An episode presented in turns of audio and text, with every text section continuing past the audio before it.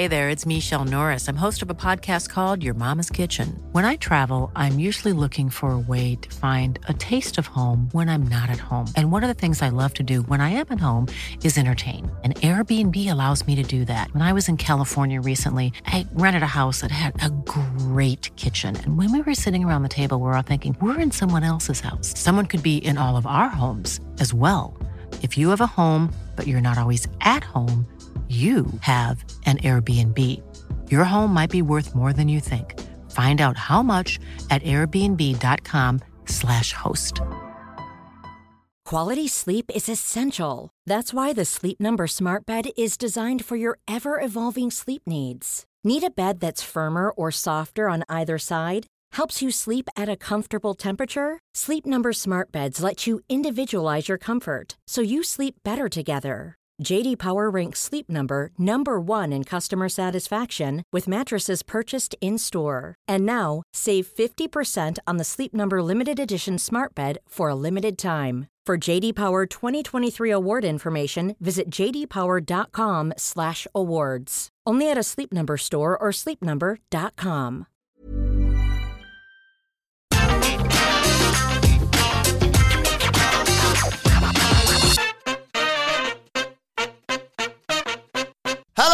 Hello and welcome to the NXT review. I'm Adam Wilborn from What Culture, joined by the Dudley Boys of What Culture, Michael Hamflett and Michael Sidgwick here to review everything that happened on last night's episode of NXT. But before we get into it, if you're a fan of this sort of thing, make sure you subscribe to What Culture Wrestling on Apple Podcasts, Spotify, Amazon Music, wherever you get your podcasts from, for daily wrestling podcasts, where we not only review the show formerly known as NXT 2.0. Oh! Pay-per-views, premium live events. We have interviews, roundtable discussions, and a roundup of the week complete. And the bloody good quiz, of course, on Wrestle Culture. As I said, though, joined by Hamflett and Sidgwick to review NXT. And I don't know whether it's because I missed last, because I wasn't here last week, but I had a bloody great time watching this show. So I would describe this NXT as the uh, the quintessential reason why I'm in the business of reviewing NXT. You know, when Steve Austin was like, "If you're not in to win the WWE Championship, you shouldn't be in WWE at all." It's like if you're not in for weeks like this NXT, you shouldn't be reviewing NXT at all. Yeah. Sometimes there are some hard yards to get through, but when you get the perfect mix of actually a couple of decent matches, Yeah. talent that you quite like to watch earnestly, and then bollocks stacked on top of bollocks stacked on top of bollocks, you're just like perfect. This is it. This Yeah. is what it's for. Like anybody that doesn't watch our review, get an hour level because just sometimes you get everything you need. I had a fun time watching this utter crap. it was just really, really fun. Like, oh my God. Giddy with excitement at the prospect of burying this, but also nervous because me and Hamflett have talked about this. Like, sometimes we'll pitch on the writing side of things. Visit whatculture.com slash WWE for several great articles. When we get something to write about in the in the sphere of comedy or unintentionally great moments in wrestling. You get revved up because you're excited to revisit these terrible things, and then you get down to the writing and you think, I can't write 200 words about how funny this is. That's funnier than the actual funny thing that's happened. Like, what am I meant to say about Scrypts? I'll try and get there. I'm brewing something, but I just look at it. I love the mystery of it. I still can't work out who is Script. it's just such a mystery. And I'm getting concerned the amount of times I'm laying in bed in the early hours of the morning thinking about Michael Sidgwick. But I really did think about you at the close of this show. But we will we will get to that in due course because I was like, well, I'm sure going to have something to say about this. yeah. Um, but yeah, there was. It was like you say. It was this weird concoction of genuine, brilliant moments. There's some stuff we are going to legitimately praise on this show that is just like, yep, great. They're ready for the main roster. Let's just let's go, sort of thing. And some stuff that I was like, well, that was dreadful, but in a good way. so we'll, link, we'll dive straight into it. The show opened as promised uh, with Toxic Attraction coming out. Oh, boy. Mandy Rose, NXT Women's Champion, 400 days as champion now. She's got Jacy Jayne, she's got Gigi Dolin with there.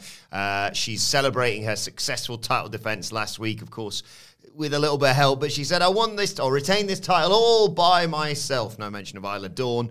Um, talks about the Iron Survivor Challenge, and that's going to determine her next challenges. And she's going to watch that with interest. And then Jacy Jayne says, "Yep, me and Gigi can now focus on regaining those tag team titles, become the first ever three-time women's tag team champions in NXT." They slag off Chance and Carter, and out they come on onto the stage, uh, and Carter says, "Oh, what a load of bollocks! You doing everything by yourself, Mandy, Gigi, and Jacy. You're just going to bail as soon as Mandy Rose loses her title." They get into a back and forth. And then Carter and Chance, inexplicably, despite the clear numbers disadvantage, rush the ring. And you go, ooh, cool. Who's going to be the third person to run out and make the save here? No, not one. They just get their ass handed to them by Toxic Attraction, who stand over them as we close the opening of the show. It was at very least believable that Kayden Carter and Casey Catanzaro, Katana Chance, would have no friends at this point because they are the most dislikable baby faces in all of wrestling. but considering how much, ta- especially Katana Chance, we've seen she surrounds herself with people, even when you're not supposed to, I was surprised that nobody was there to make the save. I couldn't decide. There was one detail I liked, earnestly liked, because I'm just a sucker for WWE nonsense. I don't think it's a wasted bit of scripting that uh, it's been put out there now that maybe Toxic Attraction have finished when Mandy Rose loses the title because Mandy Rose has shown enough, I think, that um, this title run, she'll just say, respect me, until people do. I think people will start to, like, she's coming up on Asuka and Shayna Baszler's records on this title, regardless of what you think about the reign. No one cares about this. Nowhere near the prestige. But at the point at which she goes back to the main roster, they could easily have the two turn on the one as being like, yeah, you were just our meal ticket, and now we, you haven't got the belt anymore, so we don't really need you. And I think that was what was implied here. I think that turn will actually happen, and Jacy Jayne and Gigi Dolin will just become a tag team under their own steam, of which there will be none because they suck too. Uh, but I don't now think there's going to be a title match at deadline. I think there's going to be a pretty lame six woman match, and I didn't even care that the tag team champions didn't have a babyface friend. Like the, all of these characters are just so inessential. Mandy Rose isn't like that. That's 400 days of 400 days. I'm not praising the reign, but it's 400 days. She Yeah. has she has her moments, uh, but the rest of them are just inessential and nonsense. And they're a they're a real indictment on. Like, I think sometimes this show does an all right job of developing people. It has not done that with either Toxic Attraction or the champions. I don't think. Five unlikable characters locked in a war of words about who is the worst via absolutely terrible, unconvincing dialogue where you don't feel like the heels are dominant because they've had a three on two advantage and you think way less of the baby faces than you did going in, which was not much in the first instance. Terrible, terrible television. I loved it. Uh, then we see Wes Lee. Of course, he's got the big title match in the main event, defending his North American Championship against Carmelo Hayes. He's arriving, and who should uh, appear behind him, cruising behind him? Oh, it's Tony D. Says, oh, there he is, Mr. North American Champion himself. And they go, yeah, boss, he's the North American Champion for now. Tony D. says, That's a great Stacks impression. Yeah, by the I've way. been working Really- on it. Really good. That He says, uh, "Look, I, uh, I haven't forgotten what you did to me, uh, Wes. Uh, but good luck tonight, champ." And Wes goes to apologize and then stops himself. He's like, "No, uh, look, whatever. When I'm finished with Melo, you know where to find me." And Tony says, "Oh yes, that I do. That I do. Ominous." Uh, how injured is Tony D'Angelo? Because he set up like three separate storylines on, a, on, a, on a crutch at this point. Uh, what are we doing? Just when he thought he was out. Just when he thought he was out. Check the uh, level up results as I always do. Obviously, see another win for Stacks in the main event. So he's uh, He's what? Doing pretty well for himself, getting a bit of a He's like- record going. like just three- in time three for and that 84 at this Iron point. Survivor thing. It's not Dark and Dynamite circa 2021. Just put any old crap on there so they get some reps in the worst possible context. Yeah, but I'm, I'm very, I'm very pleased for him. I just wish I could, you know, congratulate him in person. It's someone. Hey, Stacks. You all right, man? How's it Uh, going? thanks, Congratulations on the win on level. Thanks, Will. Well, out the fucking chair now. I gotta sit there because I got some jokes for the guys. It's quite early in the show, so I'm not gonna stick around too long. But uh, you've been watching the uh, you've been watching the World Cup, Sidge. Yeah, it's been uh, very uneven. Yes. Like some really, really dull matches, then some incredible shock results. This extra time thing. What do you think of this extra time, Stacks? Eh, I can take it or leave it. To be honest, I, I, I got I got shit to do.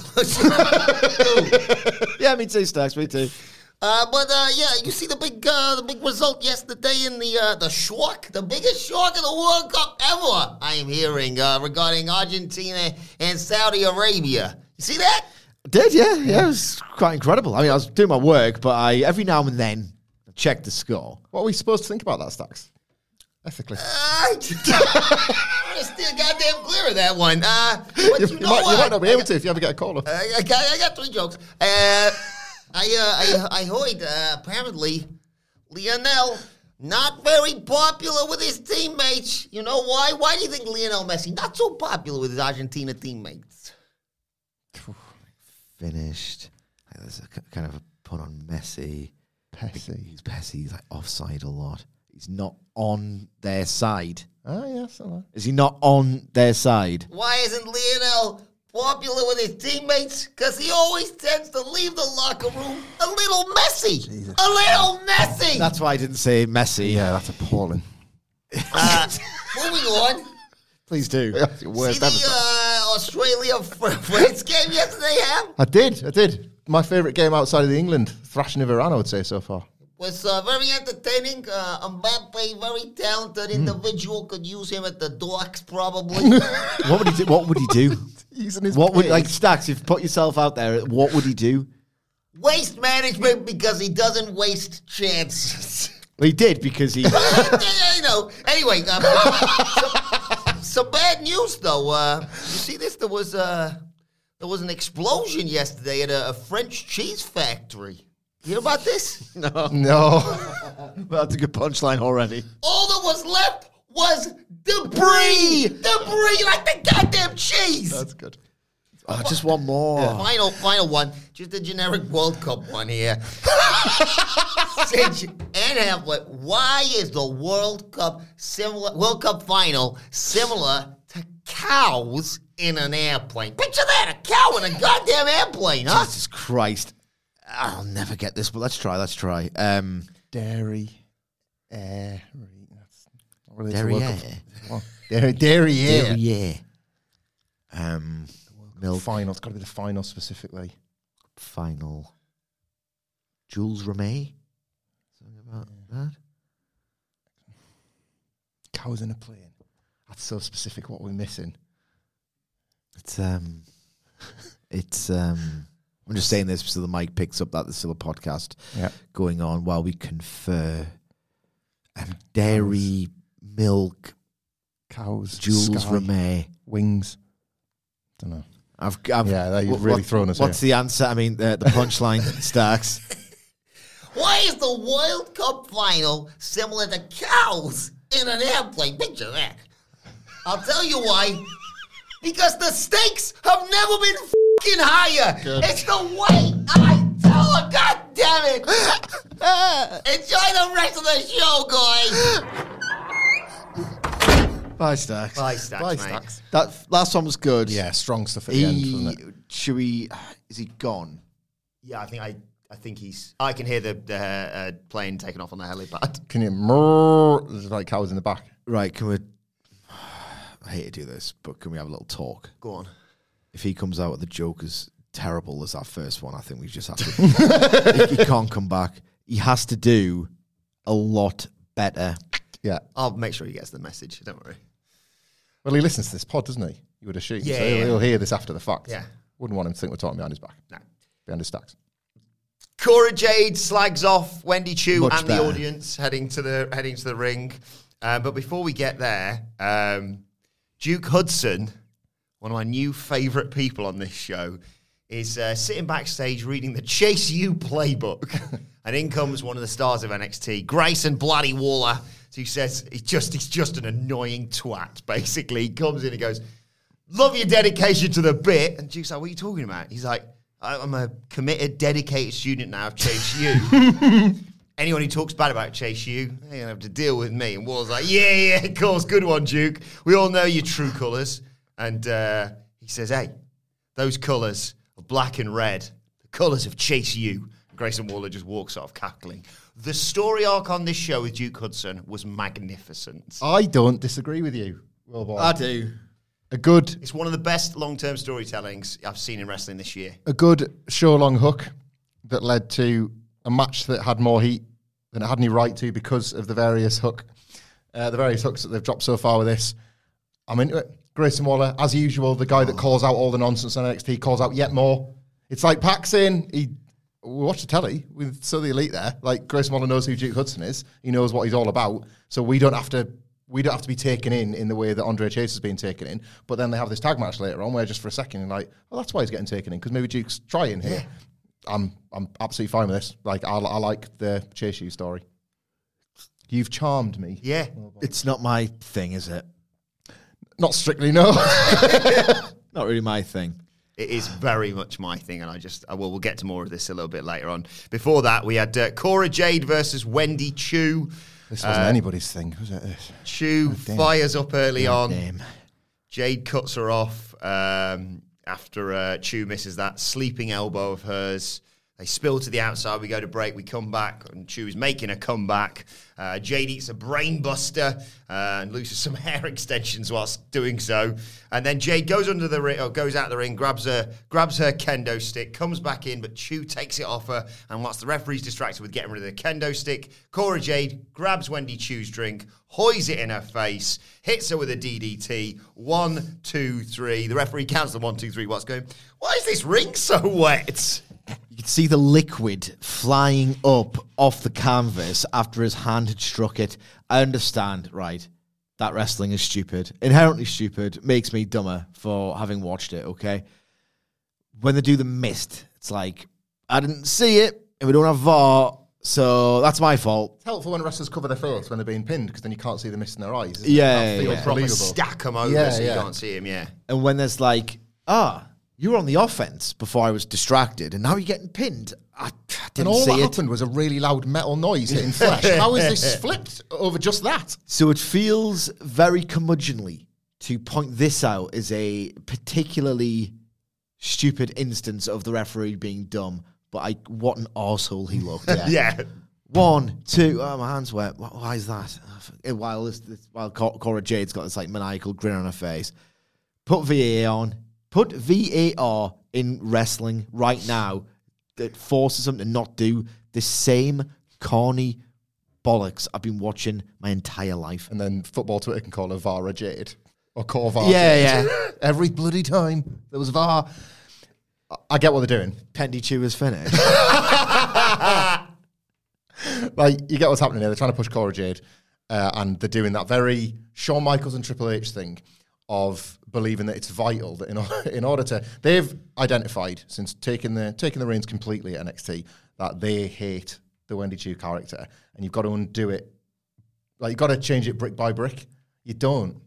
People were not so married to sleepy Wendy Choo that you can't have to go away for a few weeks and come back. I'm more serious now. They believe, right, you've got to take their pill. Like they've done the thing where she's always like, people should take it more seriously. Now the drink's been thrown in her face. Like literally her gimmick has been thrown in her face. She has to abandon it to get more serious.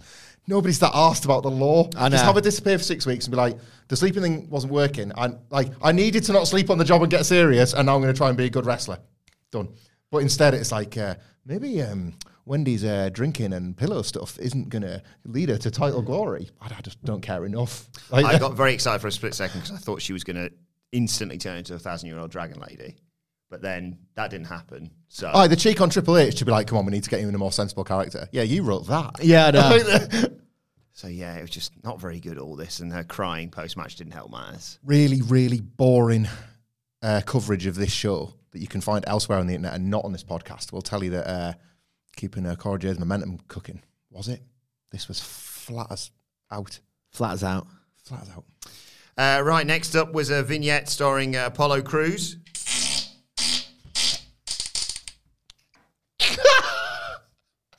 You got a new one? Well, there's there's a new one, but there's also have you seen that? There's a one with the Santa face on it. We Have, press have you it? not done this yet? Hey, is this a surprise? I've no, I 100% I have no idea what this is. If it's like a festive fart or something. well, what? It's time to play the game! What game's that, Michael Sidgwick? Did it? Did it? Did, did it? What the fuck is this going to sound like? It's, it's, it's farts with sleigh bells, isn't Yeah, it? it's gonna have it's gonna have bells in like it. sleigh bells in the background. Our, what's your answer? I think it's going to be like ho ho ho. Oh god, yeah. What am I going to pick then? Uh, sand someone opening a present and it's a fart in a box. Yep, that's a set of normal words. That's a sentence. Why as well? That's not I'm the all- clip to put us on on Twitter. Bit of Like, if you missed the NXT podcast today, is it is an example of what we It's talked a about. flatulence uh, soundboard. Yeah, yeah, yeah. It's an app that's worryingly becoming like you know when you you like swipe down on an, on an iPhone, it says like here's your regularly used app. It's like WhatsApp, photos, fart app. So just to paint the picture for the reader, it's one of those where it's like one to twenty. It makes a sound of you know the thing, pick, pick a number. but yeah, pick it no, up. it's but the start one of every them's- Apollo Crews promo. But one of them's got a Santa hat. Yeah. What? So I think it's gonna be ho ho ho, but you know. It's not even like they could have just put like a sprout on there, couldn't they? To tie it to farting. Yeah. But it's just it's Santa's smiling face has replaced number twenty. Hear what Santa's Santa's fart sounds like, shall we? it's the best thing ever. again, again. What's what? Oh, hang on. Ready?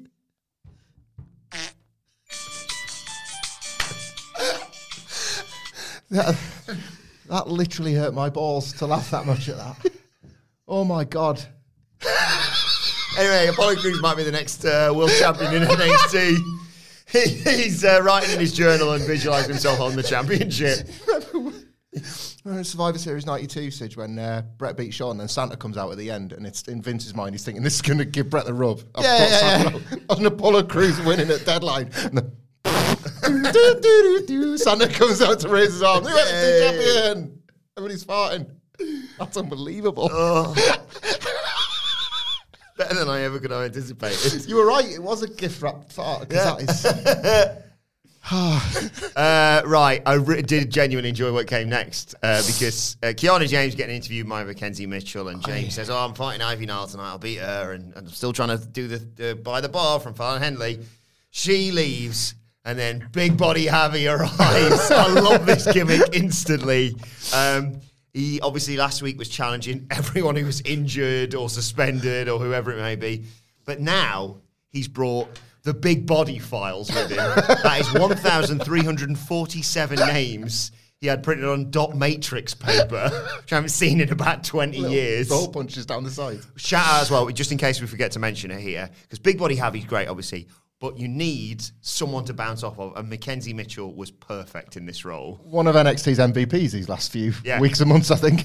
Um, so she looks at the list, which is like Jericho as it falls to the floor, blah, blah, blah.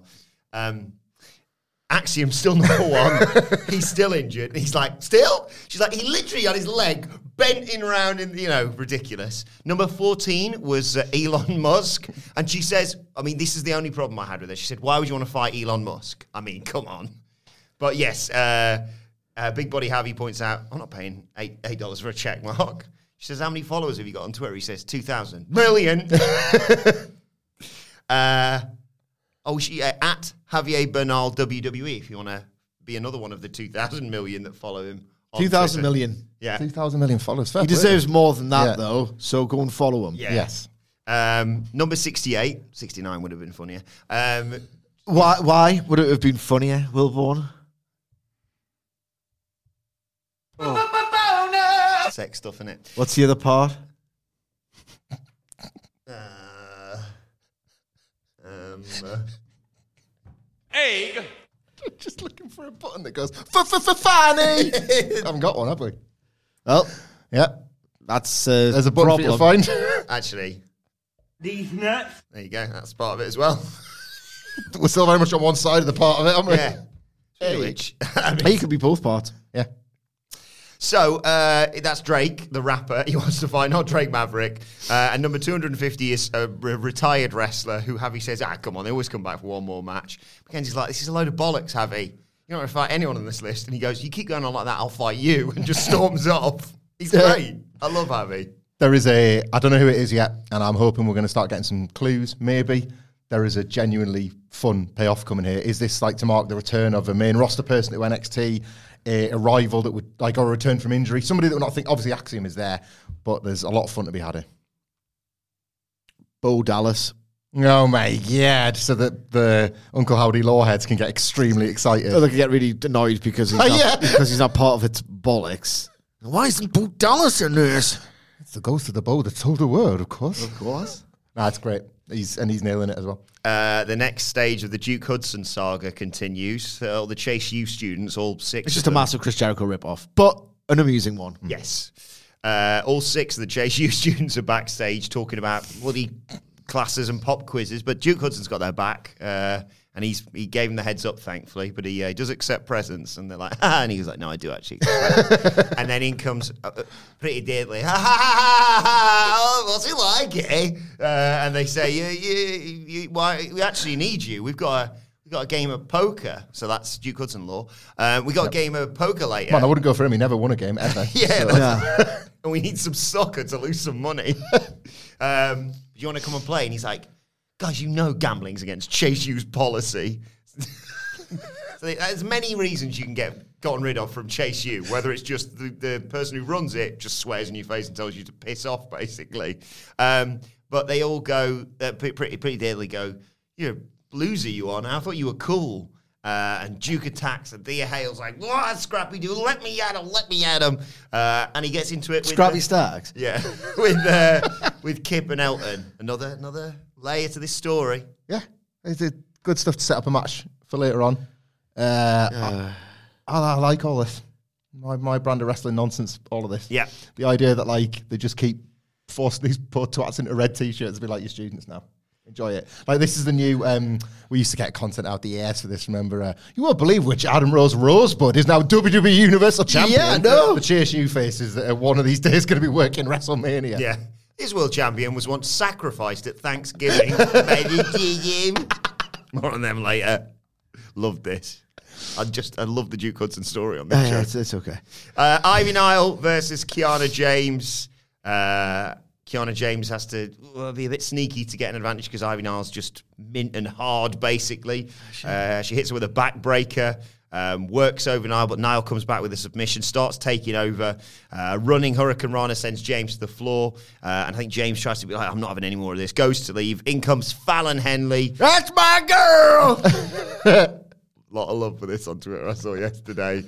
Um, gets into, Get her down! gets into it, James, uh, and then Kiana James gets back in the ring and just walks straight into a sleep, a dragon sleep, sort of modified dragon sleeper, and uh, Ivy Nile gets the submission victory. Thoughts? Wildly generic match. Too generic, if anything. I Ivy, I want Ivy Nile to be better than she is. I buy the character. I want them all to be better than they are, Yeah, so I can watch it and not hate my life. She- they're not that bad, but my god, it's just the most generic. There's nothing thrilling. There's nothing emotional. There's nothing dangerous. There's not one positive emotion or attribute about wrestling in this match that I could cling on to at any moment. I think. What was it? Well, there was none, It was perfunctory at best. but I think that's a problem with someone like The performance center. yeah, with an Ivy Nile because the whole point of development is that you take what people are already really good at and then you help them like refine some of it. And Ivy Nile had very, very believable intensity and the right charisma for the Diamond Mine aesthetic, and they are making her boring. Like it's not just as simple as a moveset thing. It's a like whatever's happening on in these level up matches is less fun than it was when you had a raw prospect. Like I don't know how good she could have been, but already I'm seeing her being normalized. She's getting worse through learning some basic moves and WWE formula action. I don't want to see that. She needs. It feels weird to be saying this. She needs to be more Butch esque. Yeah, Just let me out. Just yeah. It's because you just got to feel authentic. I, I don't care if she's not slick because she was once felt very dangerous, and that danger is disappearing. Yeah, there's no sense of danger at all. Where were Brooks and Jensen? I've just Yeah. introduced the characters as a bit, and they weren't even on the show. yeah. It's disappointing. I was That's really probably- good about that. That's probably one of them. Um, you remember when Vince changed the finish of that match? Was it Christian and Matt Hardy and Edge? Because like, well, everyone on the goddamn internet already knows it, so we're not doing that. Yeah. I probably listened to the podcast yesterday and heard this. and I'm like, right then. That's what I think. Yeah, it's a So- bloody. Well, they better be. away. They better be back on Yeah. Because They'll be on the preview next week. That's that's without a doubt. She's still trying to buy the bar. So yeah. Tell you what, if- if they're not, if there's nothing previewed for them next week, I've got an idea what they might be up to and not on the show. So remind me of that. Okay. Right. I definitely will forget Prepared that by bit. next week. uh, uh, so Henley and James brawl off, and um, uh, yeah, Diamond Mine come down to celebrate with Nile and the the, the Creed brothers get on the mic uh, and address Indus Sher for what's happened with, and their feud and they've been attacked, etc., etc. Says, look at all these people Yeah. we've beaten. Uh, intimidation doesn't affect us. We've worked too hard to fear anything with a heartbeat. We're going to get respect. And Julius challenges them to a match at NXT Deadline. Oh my god. Oh my god! Oh my God, yeah, it's gonna kick ass. This show, um, Deadline, is going on before Final Battle. He's going to care about the Ring of Honor World Title and Chris Jericho match against Claudio and this tag team. Yeah, match and I, I'm not being funny. I'm earnestly looking forward to this I cannot more. wait. like, Iron Survivor, bollocks, penalty box challenges, and this show of the year, actually. Like, ROH is already bland and it's Yeah. like not hot or interesting enough in and of itself. Yeah. And now you got like the Heroes of Wrestling Part Two. it's, it stands at knee chance. Knee chance. Ever catch yourself eating the same flavorless dinner three days in a row? Dreaming of something better? Well, HelloFresh is your guilt-free dream come true, baby. It's me, Keke Palmer. Let's wake up those taste buds with hot, juicy pecan-crusted chicken or garlic butter shrimp scampi. Mm. Hello Fresh. Stop dreaming of all the delicious possibilities and dig in at HelloFresh.com. Let's get this dinner party started. A lot can happen in three years, like a chatbot may be your new best friend. But what won't change? Needing health insurance. United Healthcare Tri Term Medical Plans, underwritten by Golden Rule Insurance Company, offer flexible, budget friendly coverage that lasts nearly three years in some states. Learn more at uh1.com. Before we go any further, though, this show is sponsored by BetterHelp. Now, we all carry around different stressors. They can be big life worries or just, you know, little things like your favorite wrestler not being used properly. The thing is, when we keep them bottled up, it really can start to affect us negatively. Therapy is a safe space to get things off your chest and to figure out how to work through whatever is weighing you down. It is really helpful too for learning positive coping skills and how to set boundary. Therapy basically empowers you to be the best version of yourself. So why not give BetterHelp a try. It's entirely online, designed to be convenient, flexible, and best of all, suited to your schedule. Get it off your chest with BetterHelp. Visit betterhelp.com slash whatculture today to get 10% off your first month. That's betterhelp, H-E-L-P dot com slash whatculture. Then we got a vignette from uh, Isla Dawn talking about her attack of Alba Fyre. Um, and they tied up a nice loose end here. All the weird ethereal being stuff is linked to the blackouts that we saw. And that wasn't Scrypts, it turns out. Um, and uh, spirit voices guiding her, blah, blah, blah. We're going to have so much fun together. Terrible character, the sort of stuff I hate in wrestling, but like, impress isn't the word. Well done, hair ruffler, that they keep introducing these characters with a little bit of thought hmm. and slightly more depth than just a vignette of somebody surfing, a vignette of somebody businesswoman, whatever. What's the what they've done here? You know the Wyatt guy who did the White Rabbit campaign. Yeah. they were like, right, okay, do these very elaborate, teasy, Easter eggy, foreshadowing introductions, and he goes, right, and he does them, and the characters come out, and they're sh- and they're just rubbish. Yeah. I'm trying to like all the swearing because we've got the one o'clock World Cup lunches. Yeah, we don't want to give them too much work. No. Yeah, And as well, I am just about to swear um, because Andre Chase bit's coming up, but still, All I right, appreciate okay, yeah, that. yeah. you have identified one of the problems as well. When they've got a character as ludicrous as Scrypts as well, we all just was like, ah, it's Scrypts farting on with the lights. like, Yeah. ideally, you can't be like introducing him at the same time because nobody nobody stopped to think. Like last week after she appeared, ah, it was Isla Dawn behind the lights going off. We were just like, well, Scrypts is going to stop messing with the electrics. Yeah, so that's less than ideal, but that's not her fault. Um, so Andre Chase is uh, giving some one-on-one time to his student Mario, uh, educating him about the, the law of the elimination chamber, I believe. When Duke Hudson r- rushes in, he's out of breath. He's run across the campus, basically. Um, and he said, oh, I know you told Quad, me. Uh, quad, yeah. the quad. He says, uh, "Hello, I know you told me to, to just leave it all in the ring and not get involved, but uh, I couldn't do it. I had punched someone. Andre Chase, like this is a regular thing, goes, Oh, we can't have students punch each other all the time.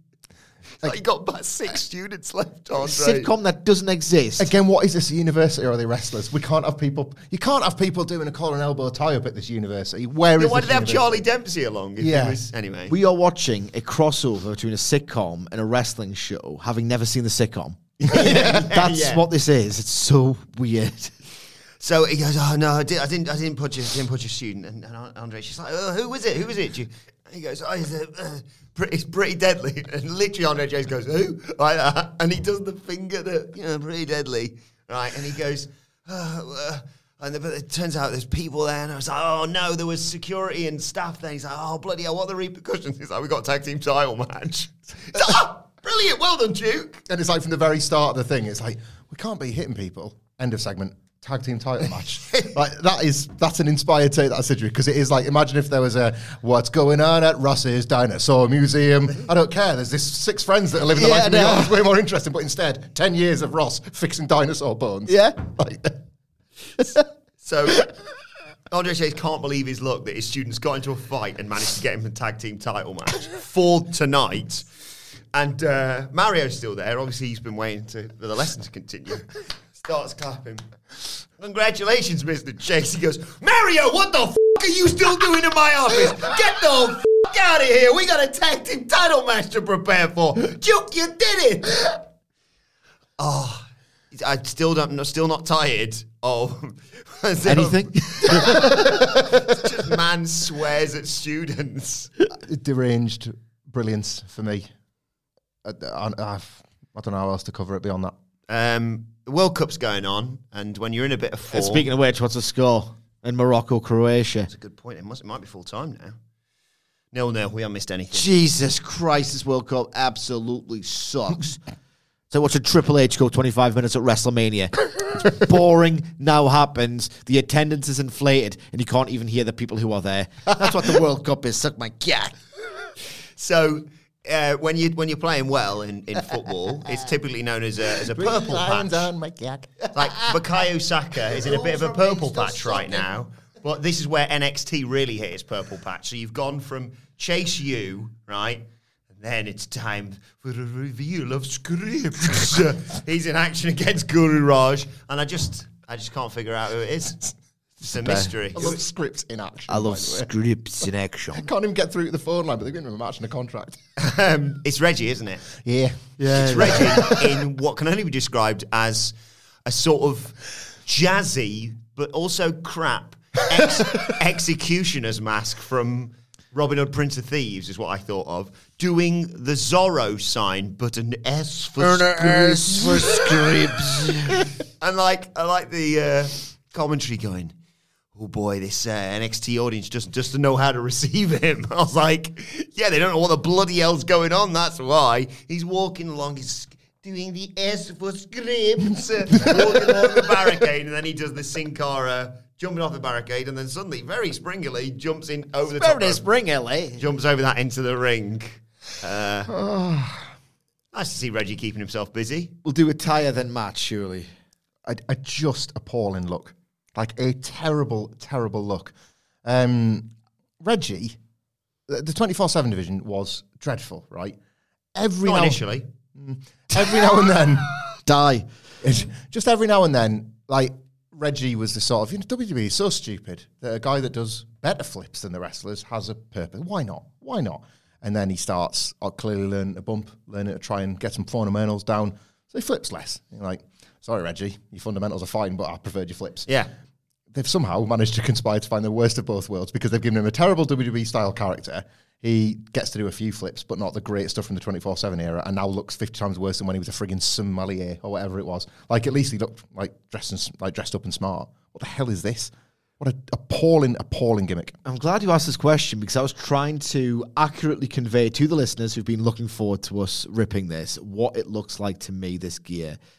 Um, literally, it looks like uh, so the Young Bucks um, famously started out their own backyard promotion and they taught themselves how to wrestle and they were so in love with the idea of being wrestlers and learning how to become wrestlers that they asked to be homeschooled so they can get their work done quicker than they would in school and not do recess.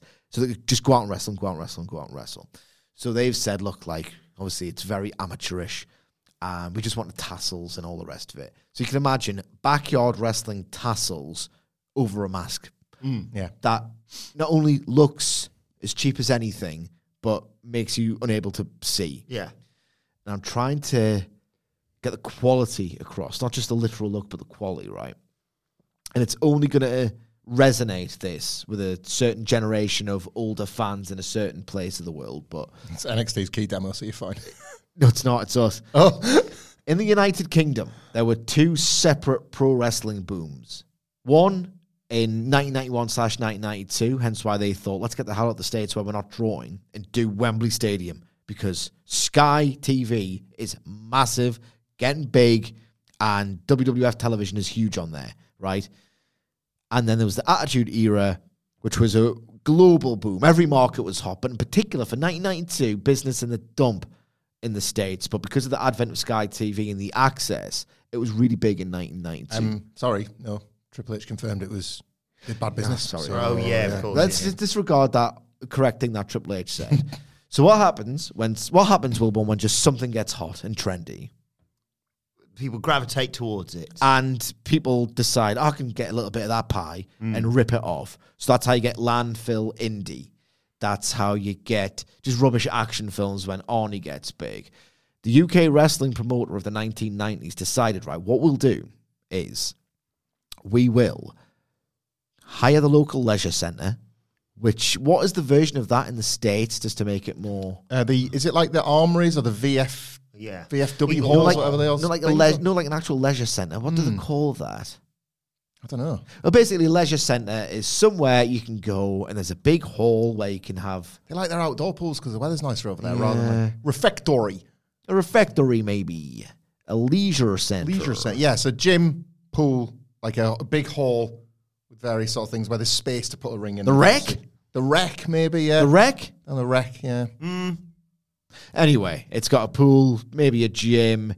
It's all public. Yep. Go in for very small fee and go swimming or go to the gym or Kids' play, birthday parties and discos at weekends. play indoor soccer. And because they had this big sort of five-a-side indoor pitch, basically, where you could either do soccer in there at the rec, you could either like the set of badminton things, and then put it in the Kickball for American kickball. No, that's a different different thing. Yeah, yeah.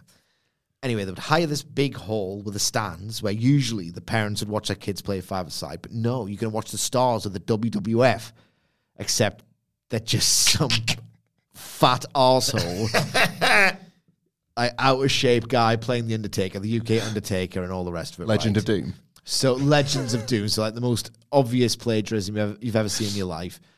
Um, we used to call it The Big Red Machine, Shane. There's a guy called UK.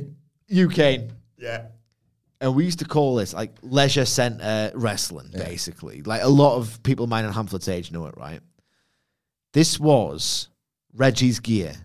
Yeah. I'm telling you now, looked so small time and pathetic, right? Look at him there. I've just got it up on my screen. It looks amazing. Where in the leisure centre, right, you would at least have, right, okay, well, it's an obvious rip off. The wrestling isn't good. It is shamefully like small time, but at least they're ripping off The Undertaker, Kane, Big Boss Man, The Rock, Legion of Doom, whoever. Reggie's gimmick, Scrypts' gimmick, hmm. looks like the leisure centre version of a shindy gimmick uh, yeah. it is the worst thing I've ever seen in my entire life in terms of gear. It's I cannot believe it's on a WWE production. Do you know what I really like as well? Is not just the what's your what what's your thing? You spell an S. You, that's your your thing. Is the I've just seen it here. Is the big pen in the background for Scrypts, which I'm fairly certain didn't feature once in all of the vignettes. Why is it a pen when he's leaving voice message, voice notes? Yeah. You could just like someone could have been filmed, the receptionist in the performance center, like opening it up. Yeah. Then they realize, hang on, it's not very visual, is it? A phone call. Yeah. oh well, uh, right, right as well, I'm a scribe. Like a big quill and a scroll. Yeah, yeah. Um, anyway, in terms of the match, he did. It, it was a bit. Did Reggie stuff? Flimsy flips. It was That yeah, didn't connect, really. It reminded me a bit of the revival um, because it was some flips with Scrypts. Uh, and he jumped all over the place. Oh my god! well, well, Dax Harwood's going to find your address and hunt you down. I'm sorry, Thanks a lot for that. And he's too busy soliciting five star matches on Twitter, despite claiming to not care about star ratings. That's what Dax Harwood's doing. Love it, man. Love it. Uh, so he's flipping all over the place. There's a bit where he sort of. There's a massive. I can feel it in my bones. There is an enormous. The next culture war between me and Sidgwick that you've got a referee is like Young Bucks FTR three. I can feel it. Oh, already. yeah. Like Young Bucks have come back and like they're dropping the music on that being the elite this week, and I was like, I'm absolutely fine with that. I'm fucking raging, like smashing up the house, and like Sidgwick, like a mention of Dax Harwood is like, make mind up, Dax. It's like it's great. I, can- I can feel it. I can't wait for this culture war because I'm going to be a snarky dickhead and say, you know what? I just prefer um, the team that really elaborately lays out their matches that are always really long because they know that's the the way to get critical acclaim. And they build it to this really contrived peak with the same sequence that happens every single time in all their big matches but it's slightly different. And uh yeah. I like the young bucks as well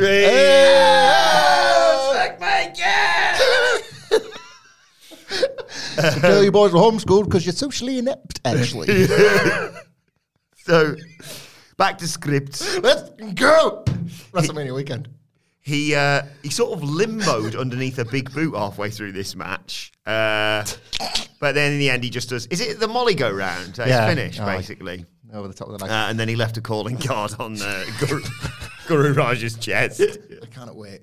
Like the, rec center. The rec rec Center, yeah, recreation center. Center. I cannot wait for um like they're I think they're trying to like plant the seeds for like Scrypts and Axiom. Fi- fi- finally, like the mega powers of being losers explode, but like just for the entrances for the like Axiom can go. He's going to try and carry Scrypts to something, but just the visuals and the presentation of it, I cannot Dead lane. wait. yeah, I cannot wait. it's better than forbidden door man Wait till script is a word on Wordle, and then we really Yeah. we're in we're in business, eh?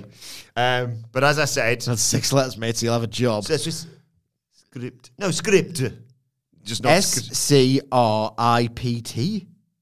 Oh yeah, I'm thinking. I'm I'm thinking with a Y for some reason, and that's still That's got still six letters. six. Script. Script. Sincerely, script. Right. So Andre Yeah, Chase. come on, Sid, just with a Y. Andre Chase, Scrypts, and then they're sat at this table, and you're like, wait a second, there's five chairs here. There's only four members of the and we all know that. Um, so they talk about Thanksgiving, uh, things to be thankful for. Uh, Ava Raine says, it's one cock. Ava Raine says, families have been torn apart by Thanksgiving. So you were like, oh, that chair's not for the rock then. yeah, blood relatives can't be counted on. She's the Rock's daughter, do you know?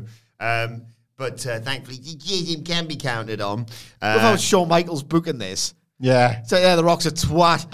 She's effectively estranged from her dad. That's, she'd rather hang out with these losers than that arsehole The Rock. Don't believe that- Shawn Michaels doing this. Hey, Ava Raine, don't believe that story I read on the internet in the mid 2000s that I called your grandma a c. You know, like, just, uh, it's out there. You can read it. uh, so in the midst of all this, Ava Raine goes outside and uh, tempts someone from the audience into the ring. This fan seems keen to be involved with Jim. Um, and whilst this is going on, uh, Mick Jagger and Robbie Fowler are banging on about Thanksgiving losing its intent and uh, the table's bare so new traditions can be formed. Um, What is it, We've gone from trees to tables, haven't we? Yeah. That's, it. How it works. That's it, yeah. They're, they're in the woodwork game. Um, and Gacy says tonight we are creating a new holiday, the Day of Jism in. Uh, or s- something along those lines. And uh, yeah, Oh. Ava hugs the guy, but her face changes when he's not looking. Terrible acting. Gacy says, It's too late to join the JM. We aren't inclusive, we're now divisive, and you will be the sacrifice. He gets put through the table. Should point out, so the sacrifice, put them through the table, like, because this is so poorly acted, and they're just putting everything on the table here. Like, there's, there's about eight fans, loud, boorish. Sacrifice, sacrifice, and then Joe Gacy two minutes later has to go. This is actually uh, a sacrifice. So good, Nick. sacrifice. I'm so into how much they make this up as they go along. Like the whole point is like for, for several weeks now we've been welcoming and the newest member into the GGism, it's the rock star. It's like we are not about inclusivity. what? what? What's this all been for? written on their Joe, masks, explain yourself, got Joe. shown up with a different light, didn't it? I just don't get it because surely that would be the heel turn, Mm-hmm. or it would be the thing where it's like, right, okay, people hate us, so we're just going to turn heel, even though we've been. What? What the? Doesn't matter because Trick Williams is backstage wearing a Trick Willie hat, and he's just the best. Uh, and he says, "Look, Melo's not here because he's in the A dressing room getting ready to put on an A performance because he's the A champion, basically." Uh, and Trick starts putting him over and saying, "Oh, he's going to beat Wes Lee." And uh, he's he's off on his own little space. Oh, he's so bloody good, Melo. Wesley's walked into shot, and Trick Williams' cell turns around. Wes Lee's there and he goes, "Oh!" and then he like throws up his dogs. Uh, and uh, Wes says, "Oh, don't keep going. Don't let me stop you." Uh, and he says, "Look, Melo's money. Um, he's gonna beat you." And Wes like, "Oh, so you think he's gonna think he's gonna beat me?" And Trickman's like, well, "Is water wet? Yeah, he's gonna beat you." And he's like, "Oh, cool. So he doesn't need you out there, does he?" He's like, uh, "Well." You know, we're a package deal. I, I'm gonna have to be out there with him for the title match. And he's like, "Oh, cool. So he he'll need you to get the victory then." He's like, no, no, no, no, no. He doesn't, doesn't need. Like, I see what you're trying to do here. No, he does not need you. No, uh, and McKenzie's like, uh, it kind of sounds like you're saying he needs your help to win the. And he's like, no, no, he, I don't need to be there. If I wasn't there, he'd still win the match. And Wes is like, cool. Guess it's one on one then. High five McKenzie and leaves. Brilliant. As much as I love Trick Williams, he's actually wrong. Oh, Liquid water is not itself wet, oh, but can make other solid materials wet. Wetness is the ability of a liquid to adhere to the surface of a solid. So when we say that something is wet, we mean that the liquid is sticking to the surface of a material. Which is what occurred in the Wendy Choo Cora Jade match. the canvas was wet, but the drink was not. Is that the science behind it? Is that, is that the water law? So in cells, when you're out there and you say you can't get them wet, you're actually right. You NXT, the Trick Williams, it had nothing to do with sex. And we got there. It's brilliant. Trick Williams just, put- just get him on the main roster. About time Shawn Michaels was inspired by something good in his career rather than all the terrible stuff he did post 2002. This brought me right back to a really famous Raw, same night that Jane- uh, Razor Ramon and the 123 Kid had their classic.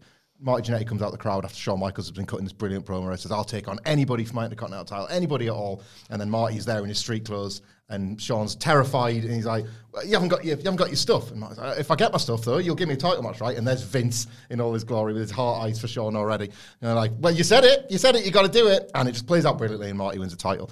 This, the same here, the chemistry between all three of them on the screen, like was superb. McKenzie Mitchell is like showing that there is life after Renee Young in WWE for these broadcasts. I want to give probably Triple H and Shawn Michaels a bit of credit here because he had to be one way under Vince McMahon, and already a lot of these backstage interviewers are showing the personality. Yeah. All this is great. Trick Williams is brilliant. This felt a little bit like Vince was still in charge because they were trying to show you, no, they do come as a package. Please come up together. I remind you that one, one without the other just isn't any good. Like, bring them both up together. Mm-hmm. Lovely, this. Wes Lee was better for this segment as well, which is the point of when other wrestlers can use their differing abilities to help others. Love this. Um, so I know this isn't 2.0, so it's not the the, the, the glory days necessarily, but uh, just Feels like, like it. Imagine going back in time to like dark pandemic times when I was there going, Sidge, what do you reckon to this? And you're like, yep, there's another three star match worked well between two people who probably don't need to still be in developmental. Imagine me you know, coming in time traveler and saying, so uh, in the future, what happens on NXT is you have uh, a university segment. We're back in the studio, by the way. I would need to hear that. yeah, yeah, yeah. We're back in the studio, and uh, there's a there's a segment on NXT where there's a university lecturer who also wrestles, um, swearing at his students, and his his student has beaten up someone and inexplicably got a, t- a tag team title match. He's like, oh, okay, oh, you got my attention. And then I'm like, and then the script, uh, it's uh, it's Reggie. The sommelier from SmackDown, uh, he's got a crap executioner's mask on and he writes an S like Zorro and it looks ridiculous. Okay, keep going. Right, and then there's the GM. It's got the Rock's daughter in it. It's a cult, and they, they, they did a sacrifice. Uh, okay, okay. Tr- uh, Trick Williams and, and Melo, they, they're just great. And Trick Williams is cutting this. He's going to cut this great promo. Okay, I just need one more thing. Um, the NXT champion is going to go fishing next. Because Bron Breakker went fishing next. He's out. He says, "I love how bloody quiet it is out here. I love being an NXT champion, but it's nice to get a bit of a break every now and again." uh, pressure as the time goes on. That's why he comes out here to clear his mind. Um, the fish aren't as active in winter, so I'm going to try different things to catch them. I Proper, like, a tanks don't get, because fish don't give it. The fish aren't as active in winter. How, Not getting as many reps. how am I hearing those words on a professional wrestling show? You know, in uh, November, the fish can't go. anyway, he's going to fight Crews at deadline. Good. I don't hate that. Like, in all the ways of humanizing Bron Breakker, I don't think this is the worst. I think it's this idea that like he's this killing machine, but he has to go right out to the you know the middle of a lake to feel some sense of peace. But when he's in the ring, he's a like trained killer and all that. But like they have to NXT it, don't they? Bron likes fishing. That's what he does to relax. But what he does to like work out is kick people's ass. Great. That I understand that. He's supposed to see the total opposite of Bron away from the ring. That like like, like lines about if fish can work. Like they they over script everything. Like the matches, the promos, the lot. They cannot help themselves. The fish aren't as active in the winter, so I I have to amend my baiting techniques. Why am I hearing those words? Do you think- the only thing that would have made this even better is if he sort of half, you know, because he caught a fish and let it, put it back. A good thing to do. But as if he went to catch a fish and he sort of half caught it, and they're like, "Oh no, Bron, the fish is getting away," and he just spears the water. Yeah. He's like, oh, there's one here right now because he sees the bubbles from the fish, thinking it's coming to the surface. It's just Apollo swimming underneath and farting. he's actually been he's swum out to. Dead fish. And then the Christmas music plays. I, I don't know how that sounds. like picture the scene. Yeah, Bronze in a boat. Breakker's fish. Bronze in a boat in the middle of a lake. Bron Breakker's, Bron Breakker's in a boat. He's got a Christmas hat on, but he's not Mor- feeling very Mortimer Whitehouse, White Bron fishing. And then, uh, yeah, and then bubbles, dead fish, dead fish with a bauble around his neck.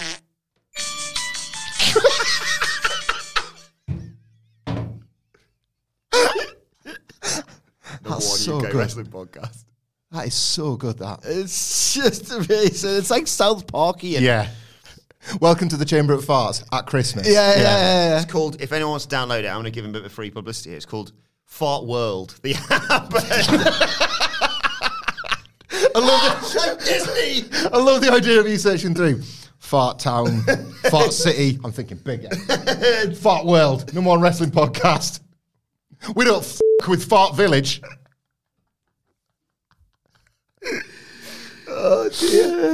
uh, right, Zoey Stark.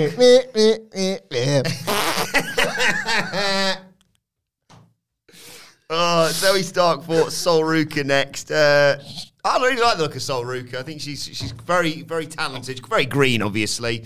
Uh, and we've got Zoe uh, Zoe Yarkis. I should probably call her because she, she's evil, isn't she? Uh, Ruka's flipping all over the place. Stark super kicks her. Uh, sends her to the outside, gets catches Sol Ruka in the ring, and beats her up.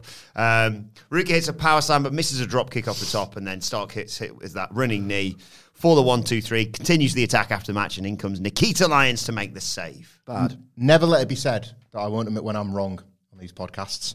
Last week, I said maybe a match would be a better way to debut this heel character than a promo. I was wrong. Just shouldn't have turned a heel in the first place. She's a babyface pro wrestler that shouldn't be doing this Derek stuff. Moves followed by a scowl. Doesn't feel real. She was an earnestly good wrestler that has had her wings clipped by this turn. Already it feels bad. Yeah, terrible. Uh, our boys, Malik Blade and Edris Enofe are there with uh, Von Wagner, um, saying, "Hey, why don't you come and party with us?" I, I, I'd- I mean, I'd pay money to see that. that I put that on deadline, and I'll, I'll, I'll buy the pape. With Ted DiBiase and Axana. Yeah. Come upon Wagner's party. Like a montage of them partying, and like the idea is like he's playing against type, and he's like letting loose, and like he's like, ah, you know, usually I'm this big intense guy, who's just in the gym all the goddamn time. I've got a drink in my hand. It's like they're trying to do the thing, whereas like he's got a beer in his hand, and it's Von Wagner pointing to him. He's meant to be going, huh, me with a beer, but his face just doesn't change. He's just got one expression. He's got a lampshade on his head, but you wouldn't even know it from his face. It's what a treat! Like my hat. You guys are looking sharp. You have a lot of swag, and I got my dancing shoes on. That's what he said. Let us go for a brewski. And then he says, "I've never been seen." He out likes a with-" beer. Ah. Like they, they spill everywhere. Like this, is the beers go everywhere because they've been shaken up. The drinks are on me.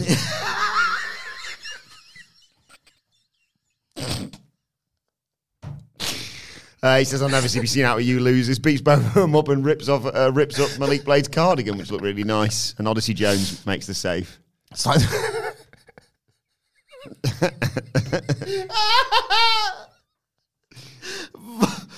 Von Wagner party liaison. we absolutely need to script Yeah. this film.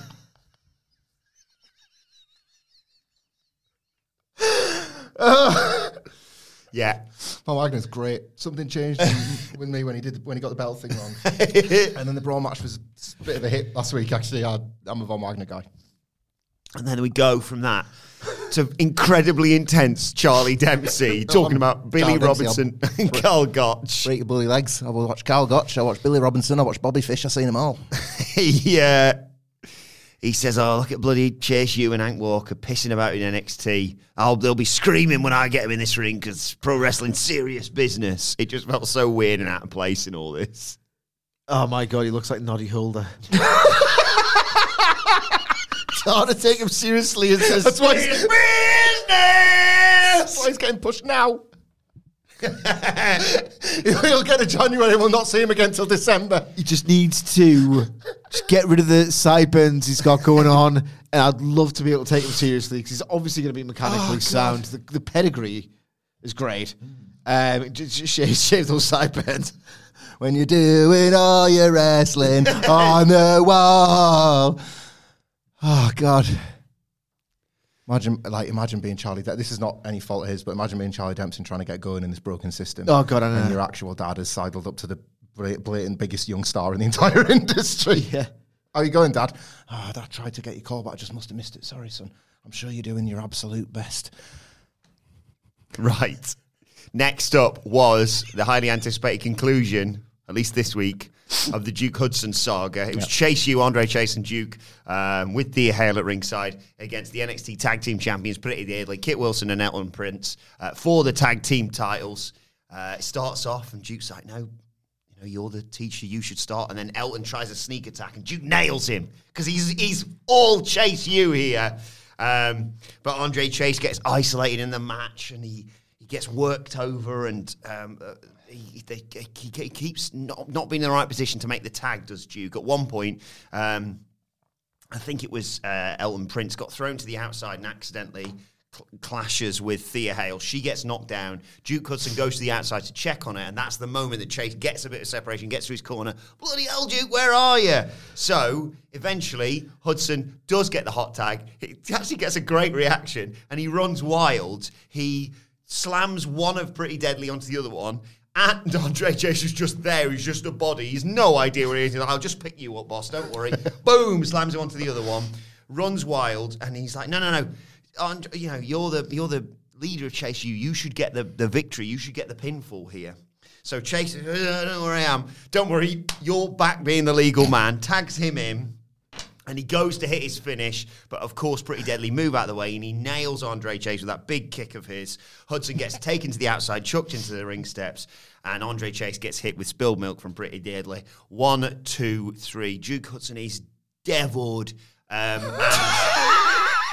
and, and Andre Chase just looks a little bit angry over his shoulder as they as they leave, licking their wounds. I thought this was great stuff.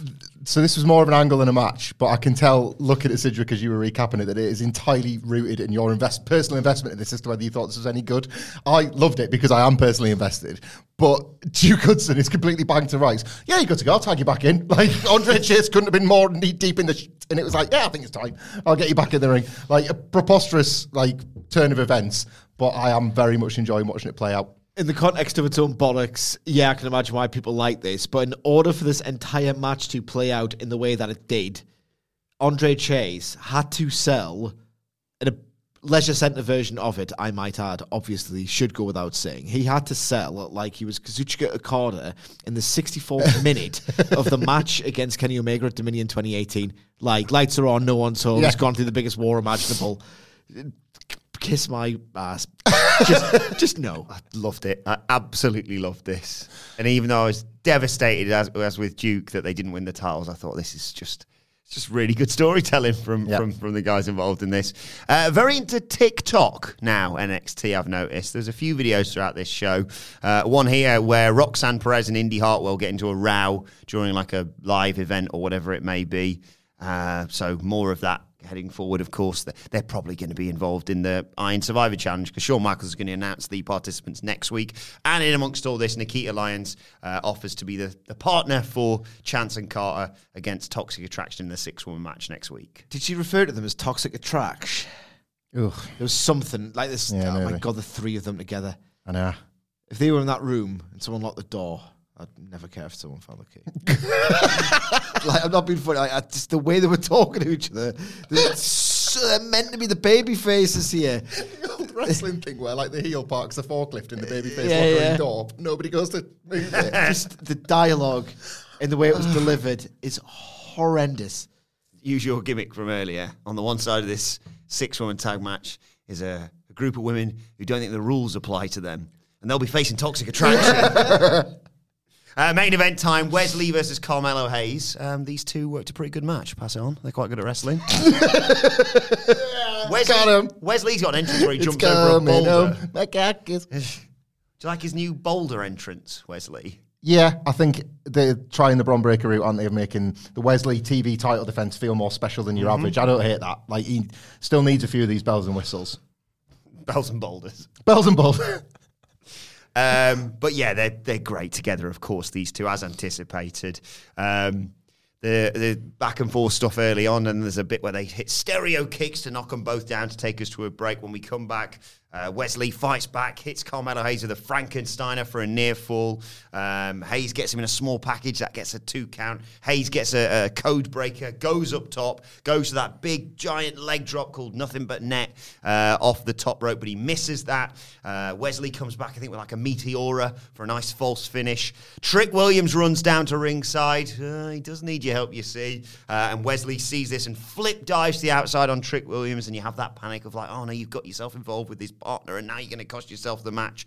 But as Lee gets back in, there's a nice bit of uh, countering between the two men. Uh, Wesley hits a flipping Pele kick uh, and hits Carmelo Hayes with a Michinoku driver. One, two, three. We'll talk about what happened after the match in a second, Sidge. But the match itself was absolutely great, wasn't it? Everything I think you could have wanted if you've ever had investment in Carmelo Hayes, Trick Williams, and to a lesser extent Wes Lee. We said yesterday every Carmelo Hayes defeat now feels like the the exit from from NXT. This should be the one because it's not all like the hit rate isn't perfect.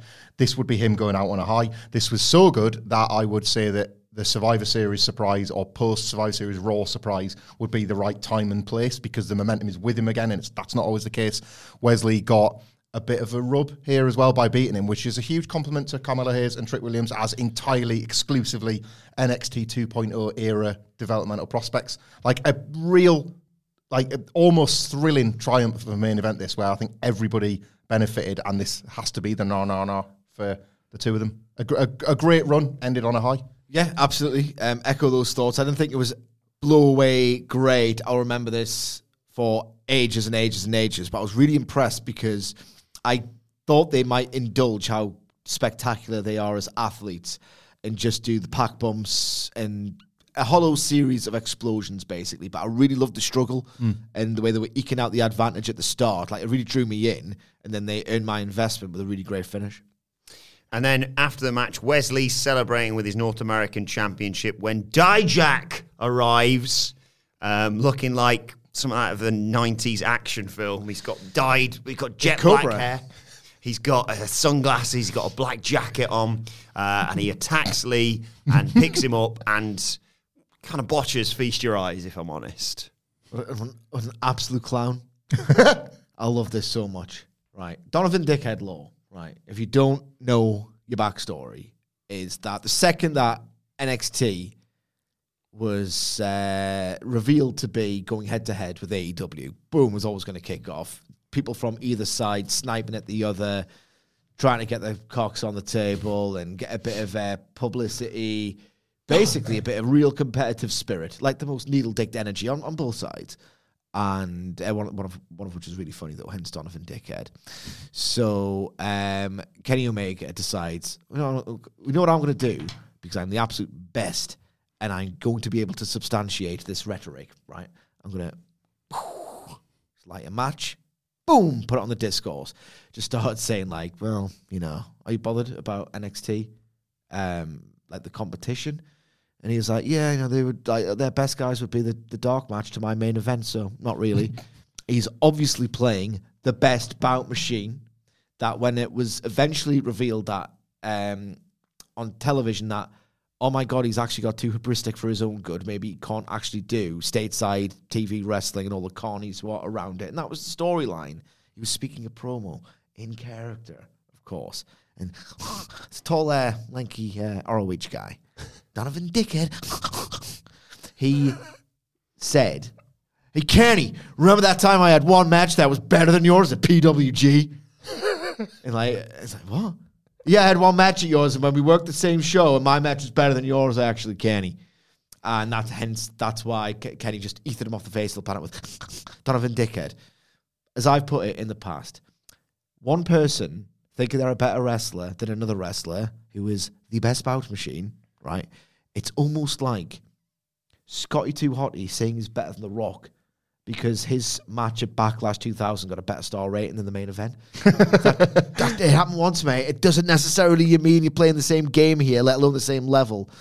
And we know what happened to Kenny Omega, right? Best tag team match of all time. This absolutely incredibly hilarious run as the belt collector. And he's now back and he's the cult hero. He's like the face of AEW. Because even the CM Punk elite discourse where everyone says, oh, CM Punk's an arsehole, and the other people say, oh, well, the Young Bucks are just pissy little arseholes. And I can honestly see it from both sides.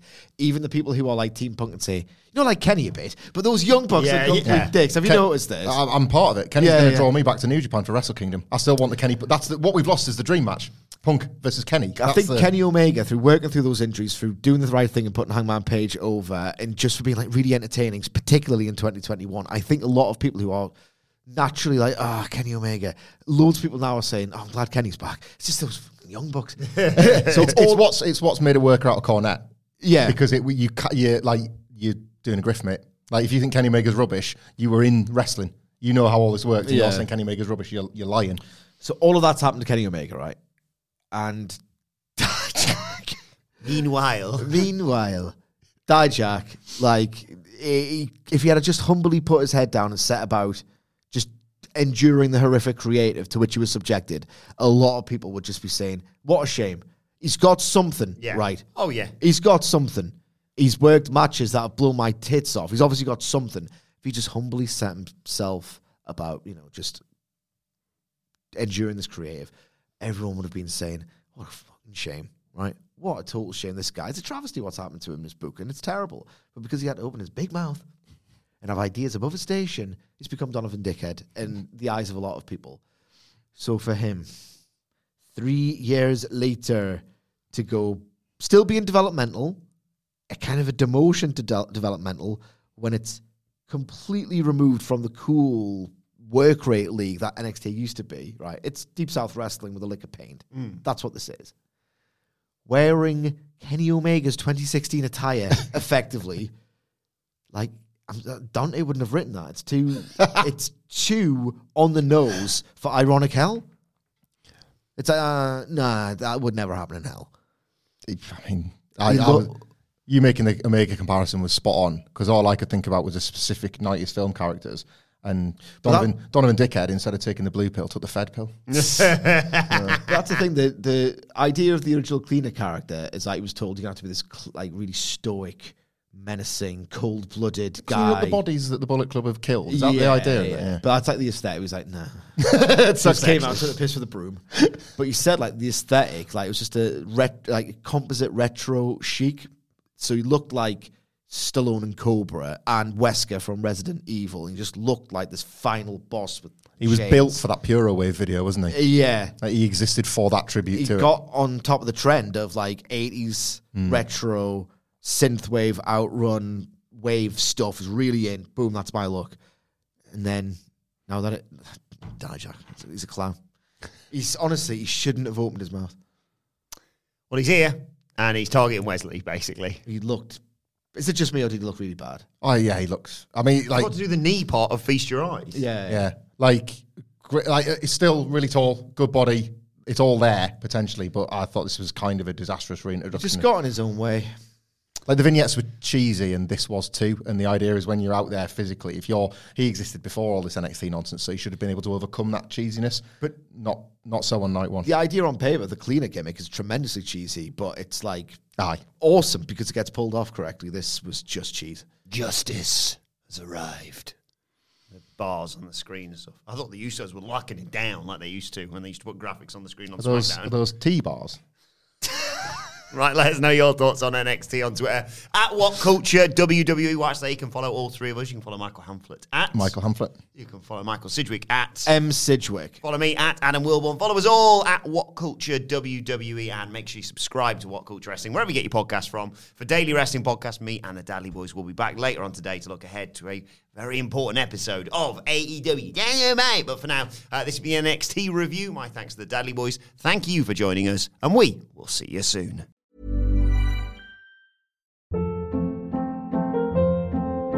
Hold up. What was that? Boring. No flavor. That was as bad as those leftovers you ate all week. Keke Palmer here, and it's time to say hello to something fresh and guilt-free. Hello Fresh. Jazz up dinner with pecan-crusted chicken or garlic butter shrimp scampi. Now that's music to my mouth. Hello Fresh. Let's get this dinner party started. Discover all the delicious possibilities at hellofresh.com.